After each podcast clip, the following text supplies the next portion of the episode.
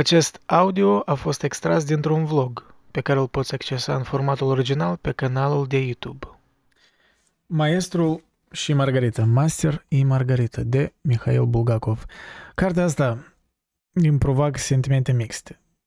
Pe de o parte, are așa un potențial să fi fost o capodoperă. Iarăși, părerea mea subiectivă. Literatură. Toți au păreri diferite. Unele scene de dreptul geniale, unele capitole sunt studii de caz, cum să scrii literatură. Dar nu pot spune că tot cartea genială. Din păcate.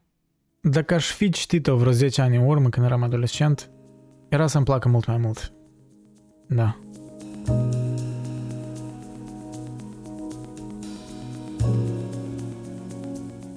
Moscova anilor 30, în plină eră sovietică stalinistă, oficial ateie, primește vizita diavolului, deghizat în profesorul Voland, un misterios gentilom magician. Alaiul lui este alcătuit din Koroviov, asistentul său iluzionist cu pincenez, motanul negru Behemoth, asasinul Azazelo, îngerul Abadona și sucubul Hela, iar împreună aceștia seamănă haos pretutindeni și pedepsesc pe moscoviți, fără a ocoli elita literară. În paralel, maestrul, autorul unui roman monumental despre Pilat din Pont, are probleme cu poliția secretă și suferă din pricina despărțirii de iubita lui Margarita, în timp ce, într-un al treilea plan, asistăm la ezitările lui Pilat însuși privind condamnarea lui Yeshua, adică Isus. Da, asta e uh, sinopsisul uh, cărții scris pe dosul uh, versiunii de editura Rao. Deci romanul a fost scris între 1928 și 1940, da, în decurs de 11 ani, circulând în samizdat și publicat în Uniunea Sovietică în volume abia în 1973. Deci el uh, a fost publicat în revista Moscova în 1966-67, după moartea lui uh, Bulgakov. Că el, apropo, uh, a murit spre, cam imediat după ce a terminat romanul, nu știu, se spune că ar fi fost deja bolnav în timp ce termina romanul. Nu sunt atât de sigur de, de detaliul ăsta, dar știu că Elena Bulgakova, soția lui, i-a ajutat să termine romanul. Și deci, de fapt, ea a fost uh, ulterior văduva lui care a publicat uh, romanul. De fapt, manuscrisul lui uh, întreg a fost publicat doar în 67 la Paris. Și chiar și versiunea aia era cenzurată, așa, pe părți. Și versiunea completă a fost publicată în 69 la Frankfurt. Asta deci înainte ca să fie publicată în Uniunea Sovietică, în 73, da? Deci asta e un moment important pentru că Bulgakov scriind romanul știa în ce context să-l scrie și știa că va fi cenzurat de sovietici. Deci Stalin, de fapt, avea o viziune ambivalentă față de Bulgakov pentru că el văzuse de mai multe ori versiunea teatrală a unei cărți a lui Bulgakov mai timpurii, Bela Gvardia, Garda Albă.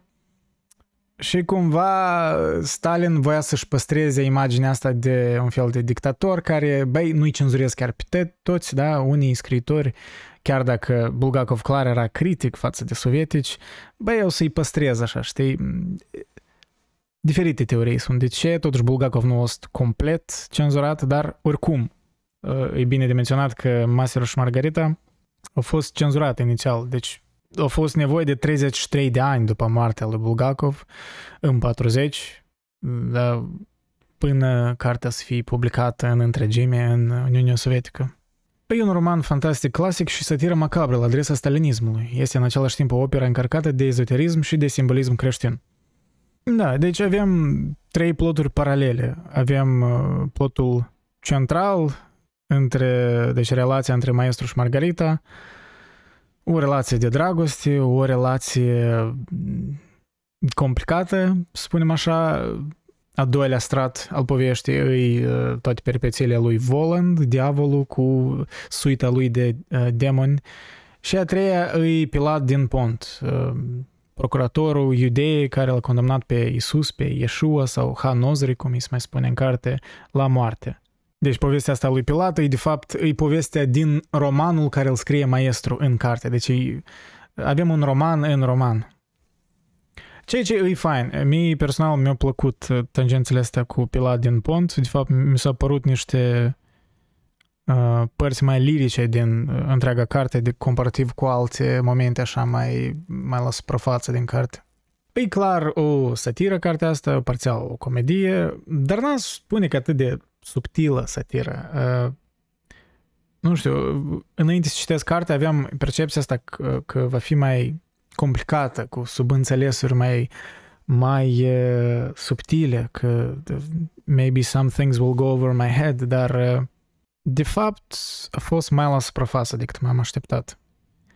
Ceea ce iarăși poate era problema în așteptările mele. Nu spun necesar că toate cărțile trebuie să fie profunde cumva. Dar aș spune așa, per general, Bulgakov e geniul introducerilor. Introducerile în capitolele dânsul sunt faine, majoritatea. Unele chiar sunt memorabile, niște scene tare, tare descriptive, tare palpabile, descrierea sunetelor, imaginilor. E un autor care îți creează imagini în cap, da? Autor parcă creează niște scene din film uneori. Și poate ca rezultat, ori poate asta e stilul Bulgakov, pierzi un pic de introspecție uh, din cauza că te concentrezi atât de mult pe imagini vizuale. Și deci dacă vrei să găsești aici, nu știu, introspecția lui Dostoevski, nu o să o găsești, uh, Bulgakov nu e tipul ăla de scriitor. În al doilea rând, Bulgakov e un scriitor inconsistent, îmi pare. Un pic e bizar cum unele părți ale cărții sunt atât de bine scrise și unele parcă nu știu, umplutură. Mm. Spre exemplu, da, tot, tot ce legat de...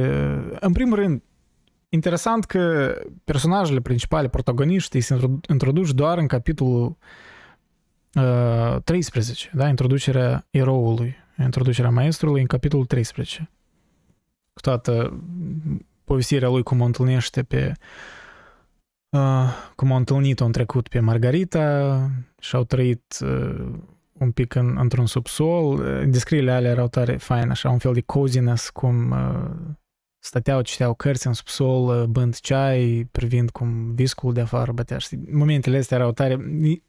Asta era, au făcut bine Bulgakov, au creat niște scene în capul meu care e greu să le scoți din cap. Asta e fain, asta e fain. A doilea aspect cu Voland, diavolul și cu peripețiile lui și suita lui de demoni, în special uh, motanul ăla gigante, Behemoth, uh, era probabil cel mai dezvoltat personaj din toți demonii. Era fain, era amuzant, uneori repetitiv, uneori nu era atât de amuzant. Adică ironia lui Bulgakov un pic parcă cere prea mult de la cititor, în sens că uh, ironia e cam la suprafață, o să fiu onest. Um, e amuzant din cauza anumitor situații care sunt create. Dar când se repetă aceleași uh, procedee, deja devine un pic plictisitor pentru mine. Deci nu m-a amuzat uh, parcursul acestor povestiri mereu. Uneori, cumva, voiam să mai miște mai departe acțiunea și nu, nu-mi păsa de unele perpeții. Dar iarăși, oricum, majoritatea scenelor cu Behemoth, cu Motanu, mai ales era o scenă când ei jucau șah, când el juca șah cu Voland, cu diavolul și Behemoth încerca să-l păcălească. Erau momente faine, destul de amuzant. Scena era amuzant. Dar este o parte a cărții, cam pe la mijloc, mm, să mă uit în notele mele. Deci de la capitolul 14 până la capitolul 18, deci 14, 15, 16, 17, 18, 5 capitole de umplutură, după părerea mea. Deci puteau fi sumarizate mai bine Capitolele alea erau în principiu despre personaje terțiare, nici secundare. Deci uh, contabili, manageri, uh, directori financiari de, de la teatru varieté, unde s-a întâmplat un fel de uh, concert de magie neagră de către Voland și demonii lui și atunci el a creat toată uh, magic tricks care i-au bulversat pe cetățeni și au creat, o răspândit zvonurile în Moscova. Uh, Uh, și da, un pic amuzant, un pic cam... Ne, uh, s-ar fi putut povesti mai fugiș povestile alea, pentru că erau efectiv capitole, un capitol întreg dedicat ca lui Rimski sau lui Lihodeev sau lui Varenuha, deci niște funcționari de la Teatru Varete, care sunt irelevanți. Deci noi nu mai auzim despre ei în principiu până în epilog, până deci după capitolul 30 când vine epilogul și care se mai reamintește ce s-a mai întâmplat cu oamenii ăștia, da? Până mă spune întrebarea, dar de ce în genere s-a dedicat un capitol întreg pentru un personaj terțiar? Nu știu. Uh, mi s-a părut cea mai slabă parte a cărții. Deci vreo 5 capitole care sunt peste vreo 100 de pagini. Uh, vreo, peste vreo 100 de pagini mi s-a părut un fel de filler. Și e păcat pentru că în rest cartea e foarte bună, de fapt. Uh, ok, da, un pic e straniu că o introdus uh, protagoniștii doar în capitolul 13. Dar oricum, până în capitolul 12 sunt uh, faine capitole. Deci, uh, în genere, introducerea, când, deci prima scenă e în Patriar și Prodă într-un parc, unde Berlioz și bezdomnii. Deci Berlioz era ceva de genul un critic și bezdomnul era un poet, da? ori cel puțin încerca să fie un poet, și discuțiile lor din parc și momentul ăla în care vine în care vine diavolul. Introducerea diavolului, deci introducerea lui Voland e faină. Sunt multe aluzii la la cum vedeau sovieticii străinii, da? Adică era o satiră a paranoiei sovietice față de străini. Deci era, da, literalmente diavolul venea în scena aia, dar în același timp era niște... Deci da, poate partea asta e mai, hai să spunem așa, o satiră mai subtilă. Și apoi vine capitolul 2 în care se introduce povestea lui Pilat din Pont, da, din, din romanul ulterior care aflăm că e romanul care îl scrie maestru mai târziu. Unora nu le place digresiunea asta cu Pilat din Pont și toată istoria din Ierusalim, din Ierusalim, deci moartea lui Isus, trădarea lui Iuda, Uh, Levi Matei, tot a fost un inter- uh, personaj interesant, da, Apostol Matei ulterior. Um, și apoi un fel de mustrare de conștiință a lui Pilat din Pont, da, a procuratorului. Mie mi-a plăcut. Era, era un fel de contrast între peripețiile astea din Moscova cu demoni, uh, cu Voland, care era așa mai comice, mai caricaturale și gravitatea așa mai, mai mare din lumea lui Pilat, da? Din Ierusalim și toate descrierile orașului, furtunile, în genere scenele vizuale. Scenele erau descrise vizual foarte bine, e ca asta mi-amintesc. Bulgakov parcă a adus o mai mare gravitate la scenele alea decât uh, în multe scene din, spunem așa, plotul principal, da, uh, din Moscova. Și mie nu mi s-au părut ca niște sustrageri, deci mie mi-a plăcut digresiunile cu Pilat din Pont. Parcă aduceau mai mult seriozitate la carte, în general. Ceea ce e bine pentru că aduceau anumit echilibru. Pentru că, iarăși, cum am spus, multe scene cereau o reacție de amuzament exagerată. Deci nu erau atât de amuzante. Poate un, un om de 30 de ani, nu știu. Iarăși, am mai spus asta la început, dacă a, aș fi citit asta la vreo, nu știu, 18 ani, 17 ani, era să-mi placă mai mult pentru că nu eram să mă uit așa de scriitor ce poate. Eu o că mă uit ca, ca cum aș fi scris eu sau nu știu, ori, știi, sunt prea conștient citor deja și văd prea mult părțile negative în, într-un roman. Uh, Ceea ce, da, inevitabil îți scade din plăcere. Dar nu cred că criticile mele sunt total lipsite de validitate. Alt aspect care, într-adevăr, m-a influențat emoțional e relația între maestru și Margarita. E faină de chimia asta între ei. E, este un fel de mister.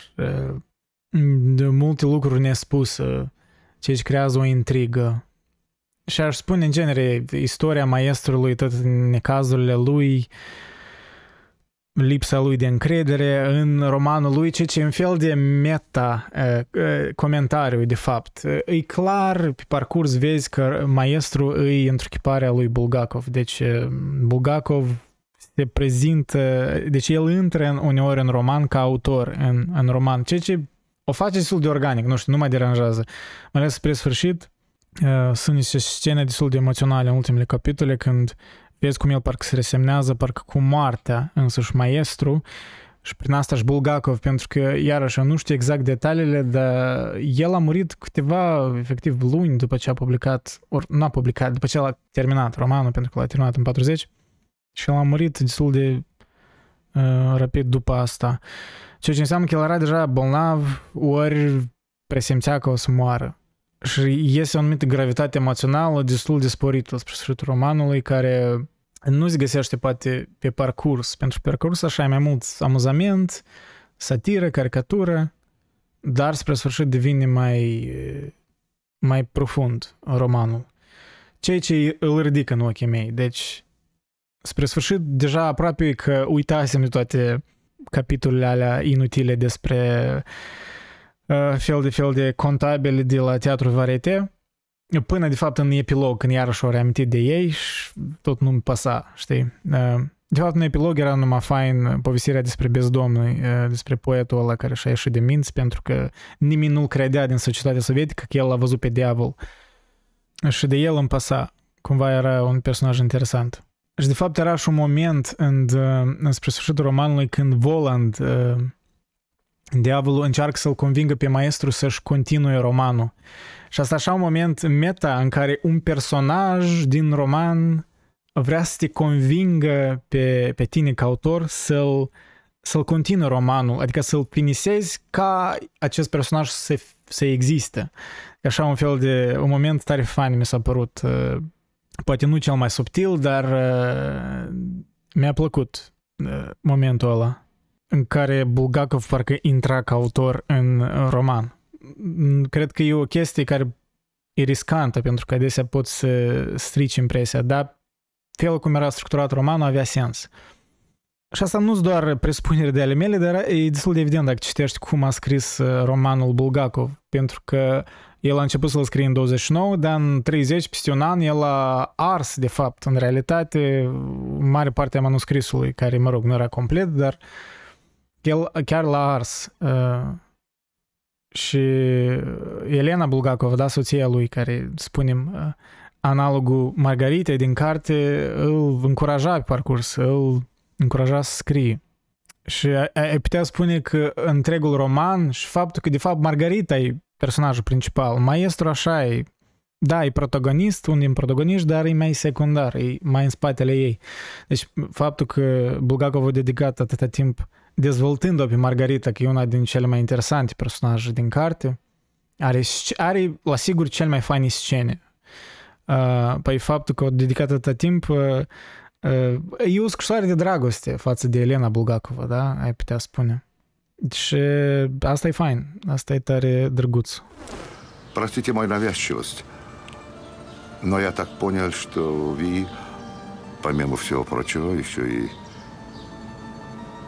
не верите в Бога. Клянусь, я никому не скажу. Да, мы не верим в Бога. И об этом можно говорить совершенно свободно.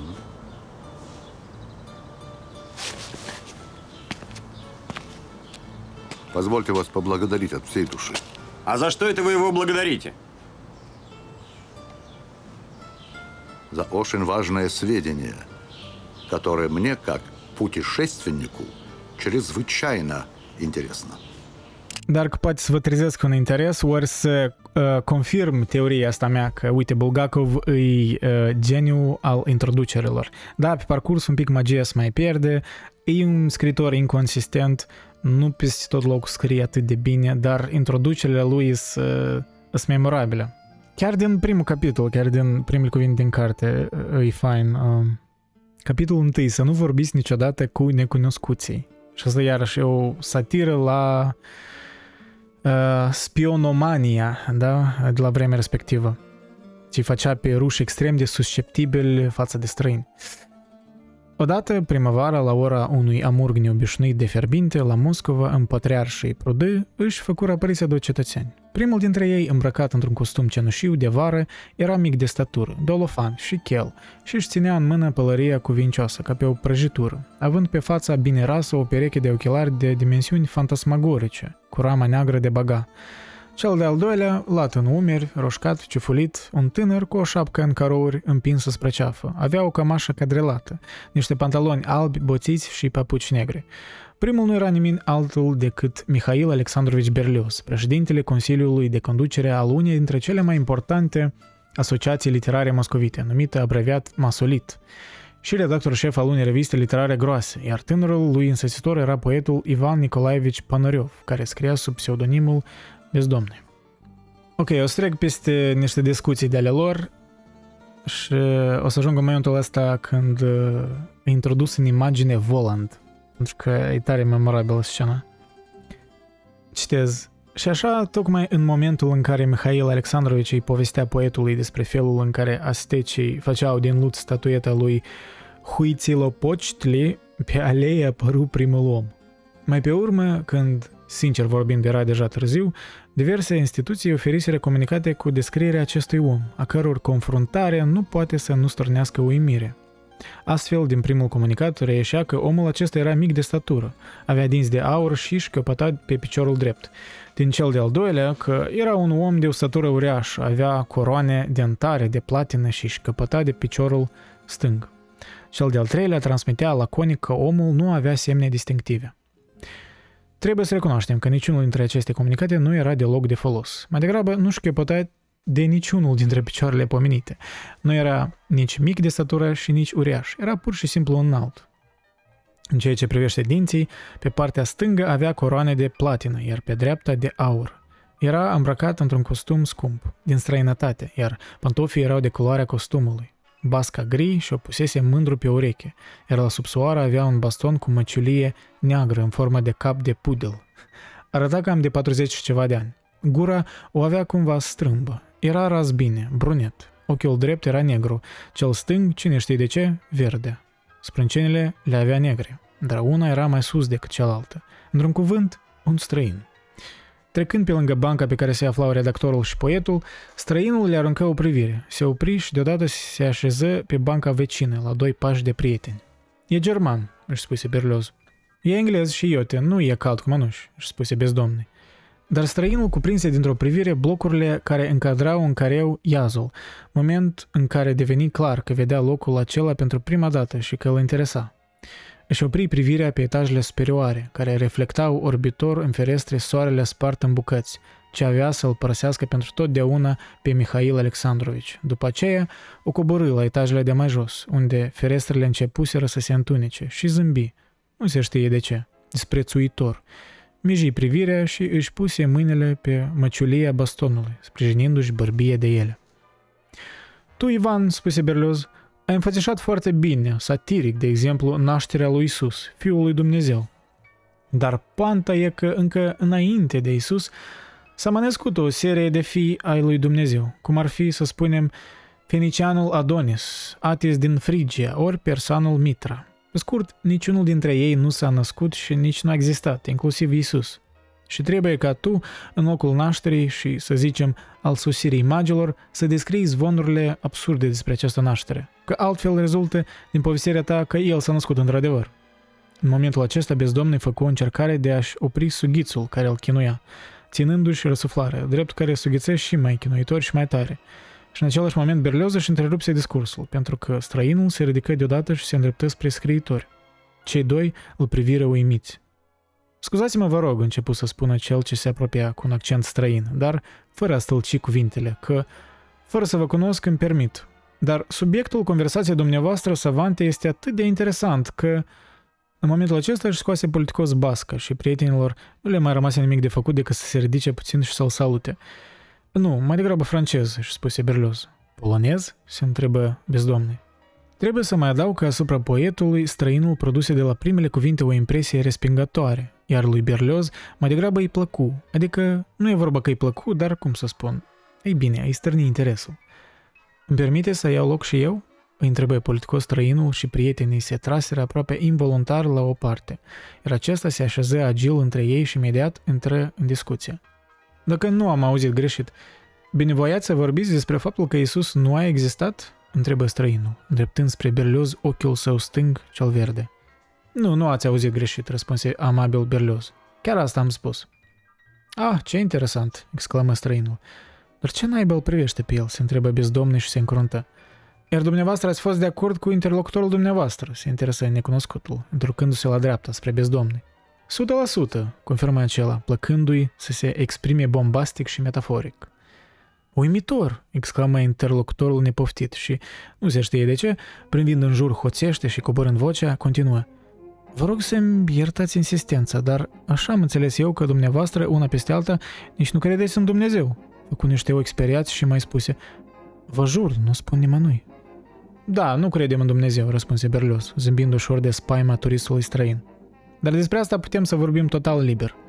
Străinul se lăsă pe spătarul băncii și întrebă, chiar țipând strident de curiozitate. Sunteți atei? Da, suntem atei, răspunse zâmbind Berlioz, iar bezdomnul își spuse, supărându-se. Uite ce se mai ține scai de noi, găscanul ăsta străin. O, ce minunăție!" exclamă cu uimire străinul și răsuci capul privind când la unul, când la celălalt scriitor. În țara noastră ateismul nu mai uimește pe nimeni, spuse cu politețea diplomatică Berlioz. Cea mai mare parte a populației noastre a încetat de mult și în cunoștință de cauză să mai creadă în poveștile despre Dumnezeu. În momentul acesta, străinul făcu o poznă, se ridică și îi strânse mâna redactorului uimit, rostind în același timp cuvintele. Dați-mi voie să vă mulțumesc din tot sufletul. Pentru ce ai mulțumit, se interesa bezdomnul clipind. Pentru o informație foarte importantă, care, pentru mine, în calitate de călător, e extrem de interesantă, explică străinul ciudat, ridicând cu înțeles degetul. Informația importantă, după cum se vede, produse într-adevăr asupra călătorului o impresie puternică, pentru că a început să arunce speriat privirea spre blocuri, ca și cum s-ar fi temut să nu vadă la fiecare fereastră câte un ateu. Nu, nu e englez, își spuse Berlos, iar bezdomnul își zise, unde oare o fi învățat așa de bine să vorbească rusește? Uite ce interesant. Și se încruntă din nou. Dar dați-mi voie să vă întreb, întrebe oaspetele străin după ce se gândi neliniștit. Ce se întâmplă cu dovezile existenței lui Dumnezeu, care, cum se știe, sunt în număr exact de 5? Vai, răspunse cu părere de rău Berlioz. Niciuna dintre aceste dovezi nu face doi bani și omenirea de mult le-a trimis la arhivă. Dar recunoașteți că, în domeniul rațiunii, niciun fel de argument al existenței lui Dumnezeu nu poate fi valid. Bravo, strigă străinul, bravo! Ați reprodus cu fidelitate ideea bătrânului Immanuel, cel nebunatic cu privire la asta. Dar uite, un lucru curios, el a demontat în totalitate toate aceste cinci dovezi, mai apoi, ca o ironie față de propria persoană. A adus și el un alt argument, al șaselea. Argumentul lui Kant, obiectă eruditul redactor șef, zâmbind fin, este la fel de neconvingător. Și nu degeaba Schiller spunea că raționamentele lui Kant legate de această chestiune îi pot mulțumi numai pe sclavi, iar Strauss pur și simplu a luat în zeflemea acest argument. Berlioz vorbea, însă în sine sa își zicea, dar totuși, oare cine să fie? Și de ce vorbește așa de bine rusește? Ar trebui săltat Kant ăsta și pentru asemenea dovezi să primească vreo trei ani la Solovki, izbucni total neașteptat Ivan Nicolaevici.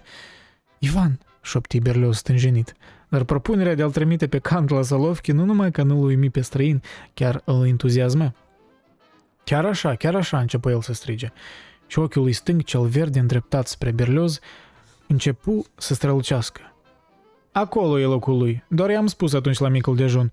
Cu voi, dumneavoastră, domnule profesor, ați născucit ceva ciudat. Poate că o fi inteligent, dar e complet ininteligibil. O să fiți luat în râs. Berlioz holbă ochii. La micul dejun lui Kant? Ce îngaimă asta, se întrebă. Dar, continuă străinul, fără să tulbura de uimirea lui Berlios și adresându-se poetului, nu poate fi trimis la Solovki fie și numai pentru că de peste 100 de ani deja se află în niște locuri considerabil mai îndepărtate decât Solovki și nu poate niciun chip să fie scos de acolo, vă asigur. Închid citatul că e mult aici de citit, dar da, mi-a plăcut foarte mult introducerea asta așa ironică a lui Voland, pentru că îl descrie foarte mult ca personaj. Dar ca să vă mai citesc niște introduceri, capitolul 2, Pilat din Pont. Citez. Într-o mantie albă cu căptușeală sângerie, cu un mers târșăit de cavalerist, dimineața de vreme, în ziua a 14 a lunii de primăvară Nisan, de sub colonadă între cele două aripi ale palatului lui Irod cel Mare, ieși procuratorul iudeii, Pilat din Pont. Cel mai mult pe lume, procuratorul ura mirosul de ulei de trandafir și acum totul prevestea o zi proastă, pentru că mirosul acesta începuse să-l urmărească din zori. I se părea că emana din chiparoșii și din palmierii din grădină, că la mirosul de piele și de sudoare al soldaților din escortă se adăuga efluviul blestemat al trandafirilor. Dinspre casele din spatele palatului, unde era cantonată prima cohortă a legiunii a 12-a fulminata, care venise împreună cu procuratorul la Iershalayim, Vântul aducea în colonadă, prin terasa de deasupra grădinii, un fum amărui care anunța că bucătarii din centurii începuseră să pregătească masa. Fumul acesta se amesteca și el cu același miros onctuos de trandafiri. O, zei, pentru ce mă pedepsiți așa? Dar nu e nici îndoială, este ea, din nou ea, boala aceasta îngrozitoare, de neînvins, hemicrania, cu dureri care cuprind o jumătate de cap. Nu e niciun remediu împotriva ei, nicio scăpare. Să încerc să nu-mi mai mișc capul. Pe pardoseala cu mozaic de lângă havuz fusese deja pregătit jilțul și procuratorul, fără a se uita la nimeni, se așeză și întinse o mână într-o parte. Respectuos, secretarul strecură în mâna aceasta o bucată de pergament. Fără a-și reține o grimasă dureroasă, procuratorul aruncă pe zi și o privire pe cele scrise. Returnă pergamentul secretarului și spuse a nevoie. Cel acuzat este din Galileea? A fost trimis dosarul la tetrarh? Da, procuratorule, răspunse secretarul. Și ce a spus? A refuzat să finalizeze dosarul și a trimis condamnarea la moarte pronunțată de Sinedriu ca să fie confirmată, explică secretarul. Obrazul procuratorului zvâcni și acesta spuse încet. Aduceți acuzatul. Și imediat, de pe terasa grădinii de lângă coloane, doi legionari aduseră în balcon un om de vreo 27 de ani și îl conduseră în fața jilțului procuratorului. Omul acesta era îmbrăcat într-un hiton albastru deschis, vechi și jerpelit. Avea capul acoperit cu o pânză albă strânsă în jurul frunții, iar mâinile erau legate la spate. Sub ochiul stâng al bărbatului era o vânătaie mare, în colțul gurii o julitură cu sânge închegat. Cel adus privi cu o curiozitate plină de neliniște spre procurator. După câteva clipe de tăcere, procuratorul întrebă încet în aramaică. Deci, tu ai îndemnat oamenii să distrugă templul din Ierusalim. Procuratorul rămase stană de piatră, doar buzele îi se mișcară ușor când rosti cuvintele acestea. Stătea ca o stătuie pentru că se temea să-și miște capul cuprins de durerea infernală. Omul, cu mâinile legate, se aplică ușor înainte și început să vorbească. Om bun, crede-mă, dar procuratorul, nemișcat ca mai înainte, fără a ridica deloc vocea, îl întrerupse imediat. Mie îmi spui om bun? Te înșeli. La Ierusalim toți spun în șoapte despre mine că sunt un monstru feroce și asta e perfect adevărat. Apoi adăugă la fel de monoton. Centurionul moartea șobolanilor să vină la mine. Când centurionul Marcus, supranumit moartea șobolanilor, condamnat al unei centurii speciale, se prezentă în fața procuratorului, tuturor li se păru că pe balcon se lăsase întunericul. Moartea șobolanilor era cu un cap mai înalt decât cel mai înalt soldat din legiune și era așa de lat în umeri că acoperit de tot soarele abia răsărit. Procuratorul îi se adresă centurionului în latină. Infractorul îmi spune om bun.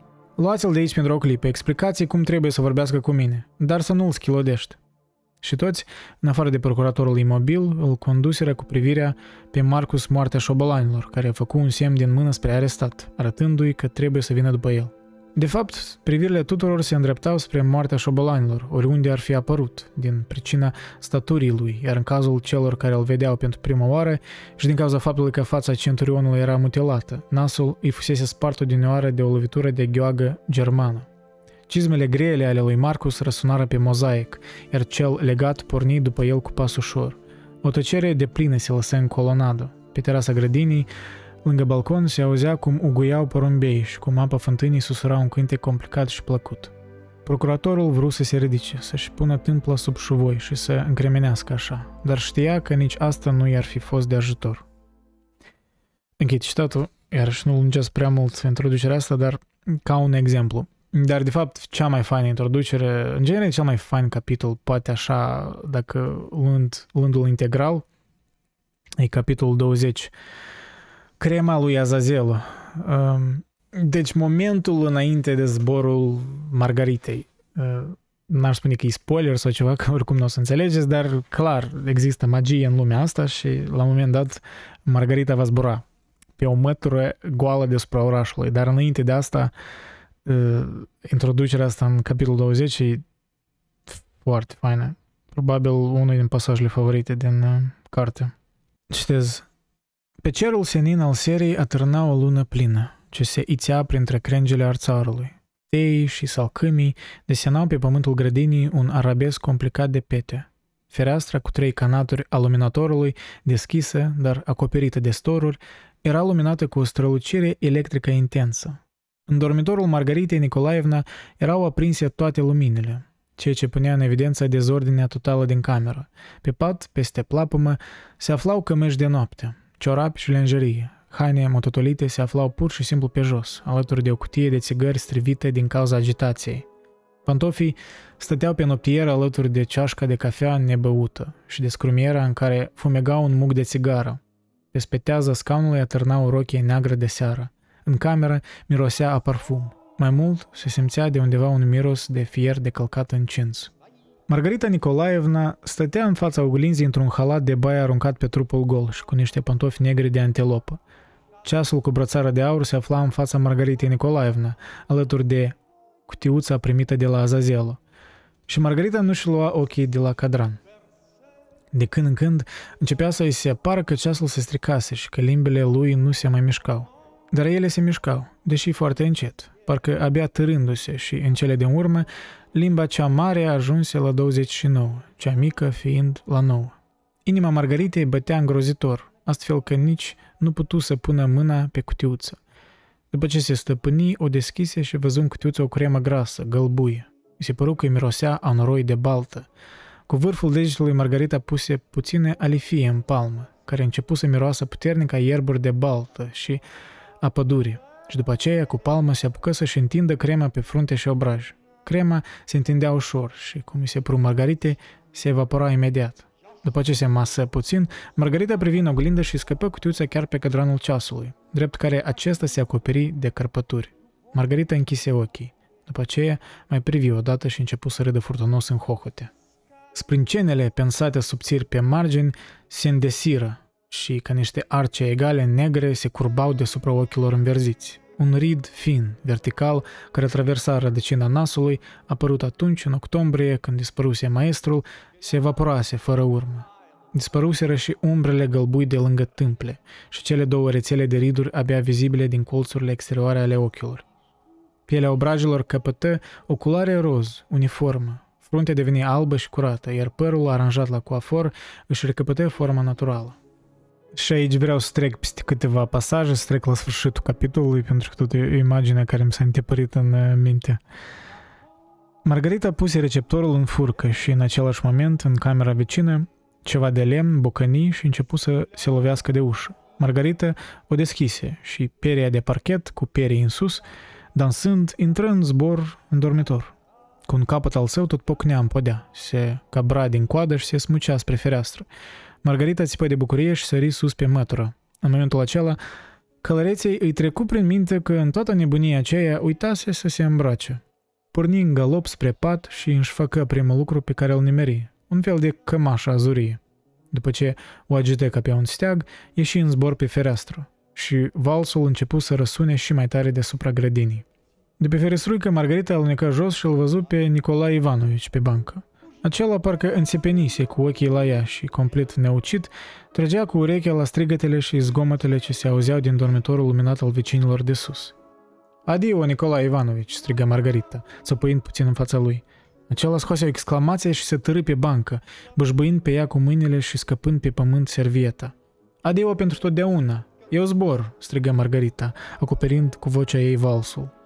În momentul acela își dădu seama că nu mai avea deloc nevoie de cămașă și, începând să hohotească sinistru, acoperi cu ea capul lui Nicolae Ivanovici. Acesta, orbit, se prăbuși de pe bancă pedalele aleei.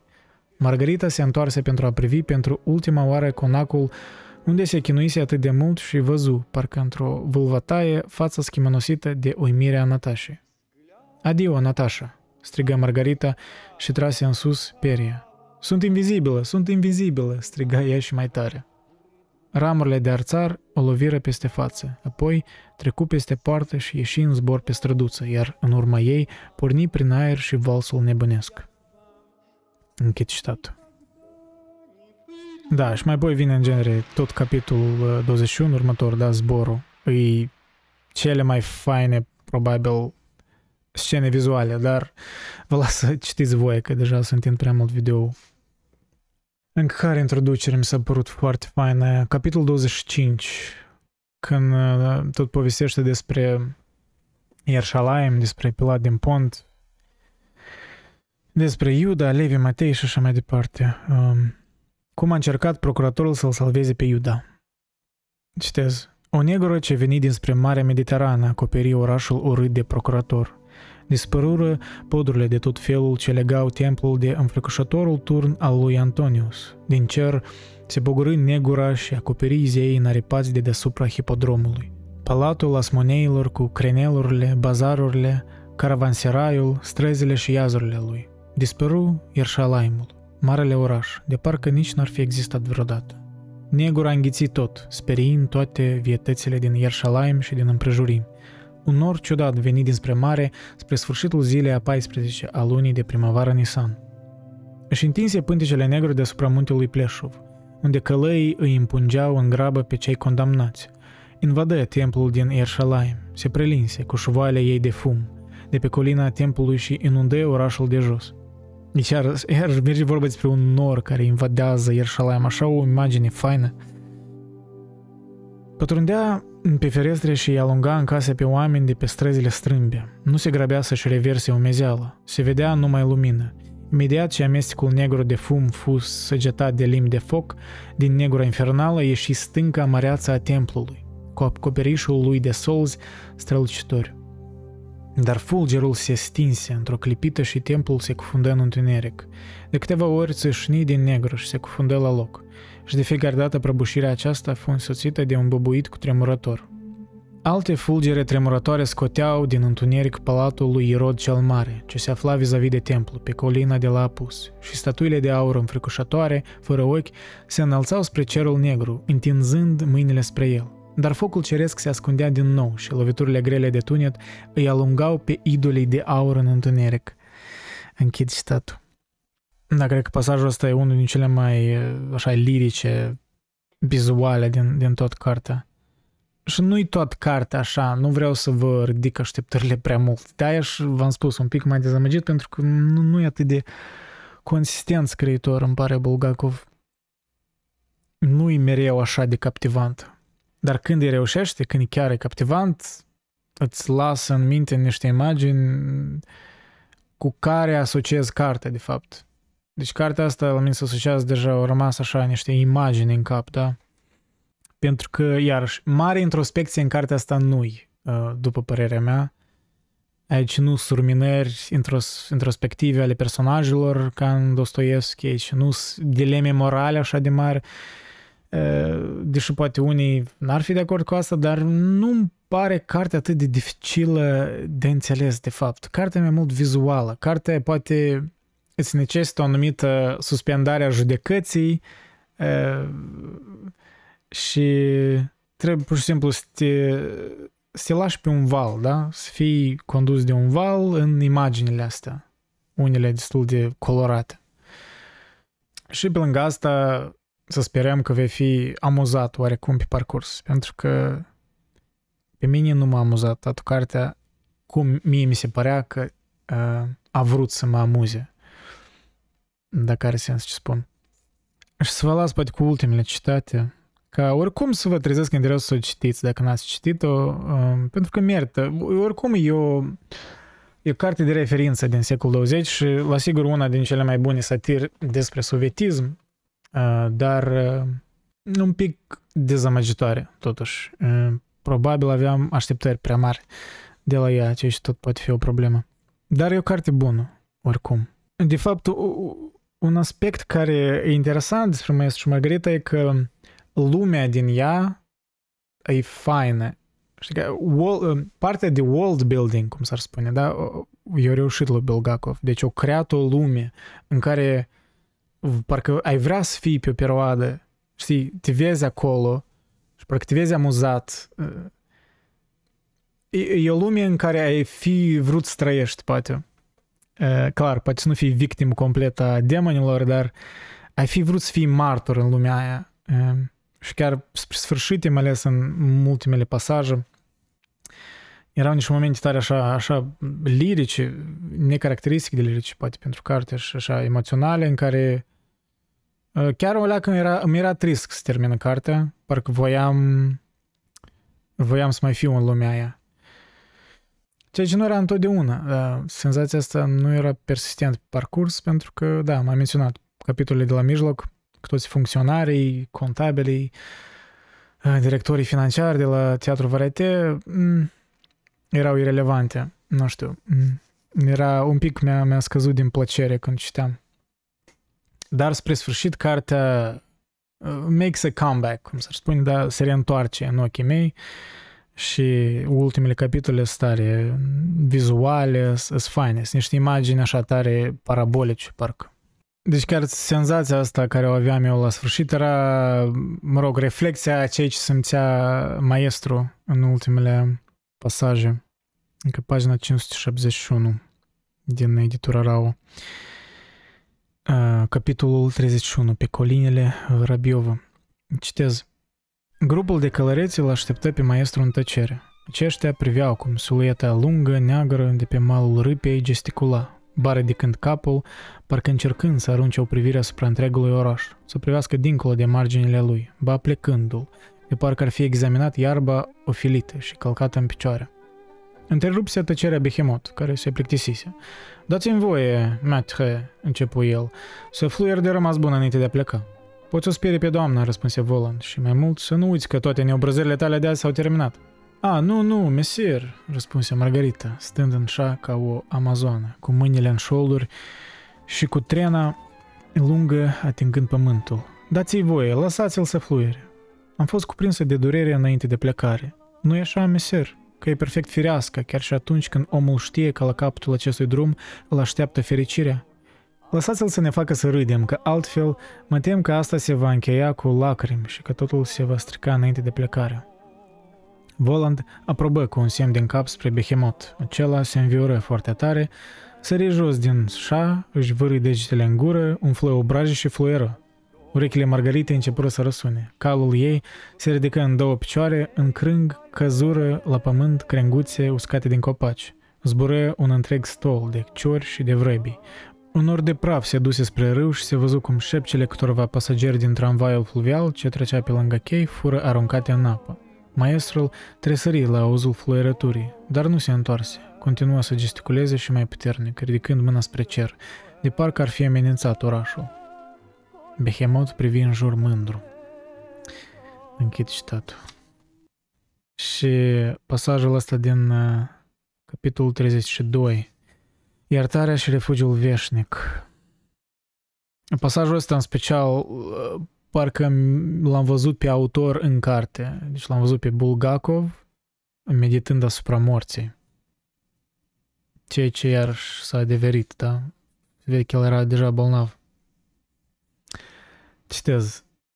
O, zei, zei ai mei, ce trist e pământul seara, cât de tanice sunt cețurile de deasupra mlaștenilor. Cine a hoinărit prin cețurile acestea, cine a suferit mult înaintea morții, cine a zburat deasupra acestui pământ, purtând în spate o povară peste puteri, acela știe asta.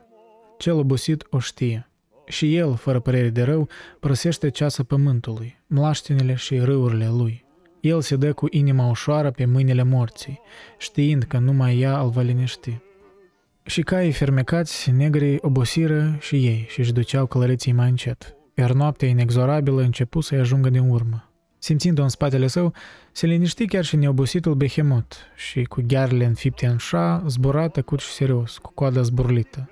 Noaptea începea să acopere cu un șal negru pădurile și pajiștele. Noaptea începea să aprindă luminițe triste undeva jos, departe, acum deja neinteresante și inutile și pentru Margarita și pentru maestru, niște luminițe străine. Noaptea depășea cavalcada, semănând deasupra ei și aruncând, ba aici, acolo, pe cerul întristat, petele albe ale stelelor. Noaptea se îndesea, zbura alături, îi apuca pe călărezi de mantii și, după ce le smulgea de pe umerii lor, revela adevărata fața a lucrurilor. Și când Margarita, în bătaia unui vânt răcoros, deschise ochii, văzu cum se schimba înfățișarea tuturor celor care zburau spre țelul lor. Când însă în fața lor, de dincolo de marginile pădurii, începu să apară o lună purpurie, plină, toate amăgirile dispărură, veșmântul vrăjitoresc, lipsit de trăinicie, se vărsă în mlaștină, se înnecă în cețuri. Da, cred că am spus îndeajuns despre romanul ăsta. Vă las să-l citiți, dacă nu l-ați citit. Și Aș vrea să discutăm în comentarii dacă l-ați citit. Mi interesant, poate aveți o părere diferită. poate n-ați văzut uh, acele critici care eu le-am adus, poate din contră v-au plăcut momentele alea, ori poate în general nu v-a plăcut, uh, cine știe. Eu cred că oricum, uh, obiectiv vorbind, romanul e, e bun. Pur și simplu, personal, eu nu-l văd ca o capodoperă. Uh, și de fapt, uh, aș vrea ca oamenii să citească și Inima de câine de Bulgakov, care mie îmi pare subapreciată. Clar, e mult mai scurtă, nu e roman, așa e o novelă mai degrabă, aș spune. Deși eu adesea confund termenii ăștia pentru că în, în, în engleză nu există cuvântul roman și eu spun novele la, la tot, dar în fine, da. Inima de câine, aș spune chiar mai tare emoțional m-a atins decât Maestru și Margarita, deși e mult mai simplă, plotul e mult mai simplu, nu sunt atât de multe personaje, poate de aia nu m-a încărcat așa de mult și nu erau momente, știi, irelevante în el, pentru că era concis, dar era emoțional, avea o gravitate poate mai mare pe alocuri. Și de fapt introducerea tot în inima de câine, hai să vă las așa la sfârșit, cu introducerea din inima de câine, că tot merge vorba de Bulgakov, ca să vă atrag interesul să citiți și inima de câine. Poate, de fapt, aș spune așa, ca să vă strânească interesul față de Bulgakov, citiți inima de câine pentru că mi-e scurtă. Și apoi deja treceți la Maestru și Margarita, dacă vreți. Dar inima de câine, nu știu, pentru mine are una din cele mai perfecte introduceri în, într-o novelă deodată îți povestește despre cei și deodată te, te, te intrigă emoțional. Deodată îți pasă de un personaj. Ceea ce e fain. Deci, inima de câine, da? Citez. Au, au, uitați-vă la mine, crăp pur și simplu. Viscul din gang îmi cântă prohodul, iar eu urlu odată cu el. S-a zis cu mine, s-a zis, un netrebnic cu boneta murdară, bucătarul cantinei pentru alimentația normală a lucrătorilor de la CSNH, Centralный Sovet Народного Хозяйства. A aruncat după mine cu apă clăcotită și mi-a opărit toată partea stângă. Ah, și mai e și proletar, canalia. Doamne, Dumnezeule, cât de rău mă doare. Un cropul mi-a pătruns până în oase. Acum urlu de durere. Dar ce folos? Și cu ce l-am spărat oare? Am sărăcit oare CSNH-ul dacă mi-am băgat botul în groapa cu lături? Ticălos avar, priviți-l, măcar o dată. E mai mult lat decât lung. Un hoț cu macă de cretin. Ah, ăștia oameni, oameni! La prânz, boneta m-a servit cu apă clocotită. Acum s-a întunecat. Trebuie să fie cam patru după amiază, judecând după mirsul de ceapă prăjită ce vine de la pompierii echipei din Precistenca. După cum știți, la cină pompierii mănâncă de obicei cașă. Ce poate fi mai prost? Poate doar ciupercele. Dulei de pe strada Precistenca mi-au spus că la restaurantul Bar de pe bulevardul Neglinny se pot hali zilnic ciuperci cu sos picant, de 3 ruble 75 de copeici porția. Pentru cineva care se pricepe, e ca și cum ar linge un galoș. Au, au, mă doare inferior și îmi este foarte clar ce mă așteaptă. Mâine îmi vor apărea răni și vă întreb, cu ce le voi obloji? Vara aș fi putut să dau o fugă până în Sacolniche, unde este o iarbă specială, foarte bună. În plus, poți să mănânci gratuit rămășițe de salam și să lingi pe săturate hârtiile grase de tot felul pe care le aruncă cetățenii.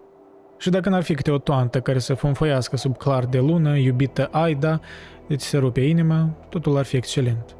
Dar acum, unde să te duci? Te-au lovit cu cizma în fund? Te-au lovit. A simțit cărămizile cu care te-au lovit în coaste? Da, și încă cum. Mi-a fost dat să le încerc pe toate, însă mă împac cu soarta mea. Iar dacă acum plâng, e numai din cauza durerii fizice și a frigului, pentru că sufletul nu mi s-a mistuit. Sufletul unui câine e rezistent. Asta este Bulgakov. Vă mulțumesc. Nu vă rușinați să puneți un like dacă v-a plăcut. Mulțumesc patronilor pentru susținere și ne mai auzim. Pa, pa!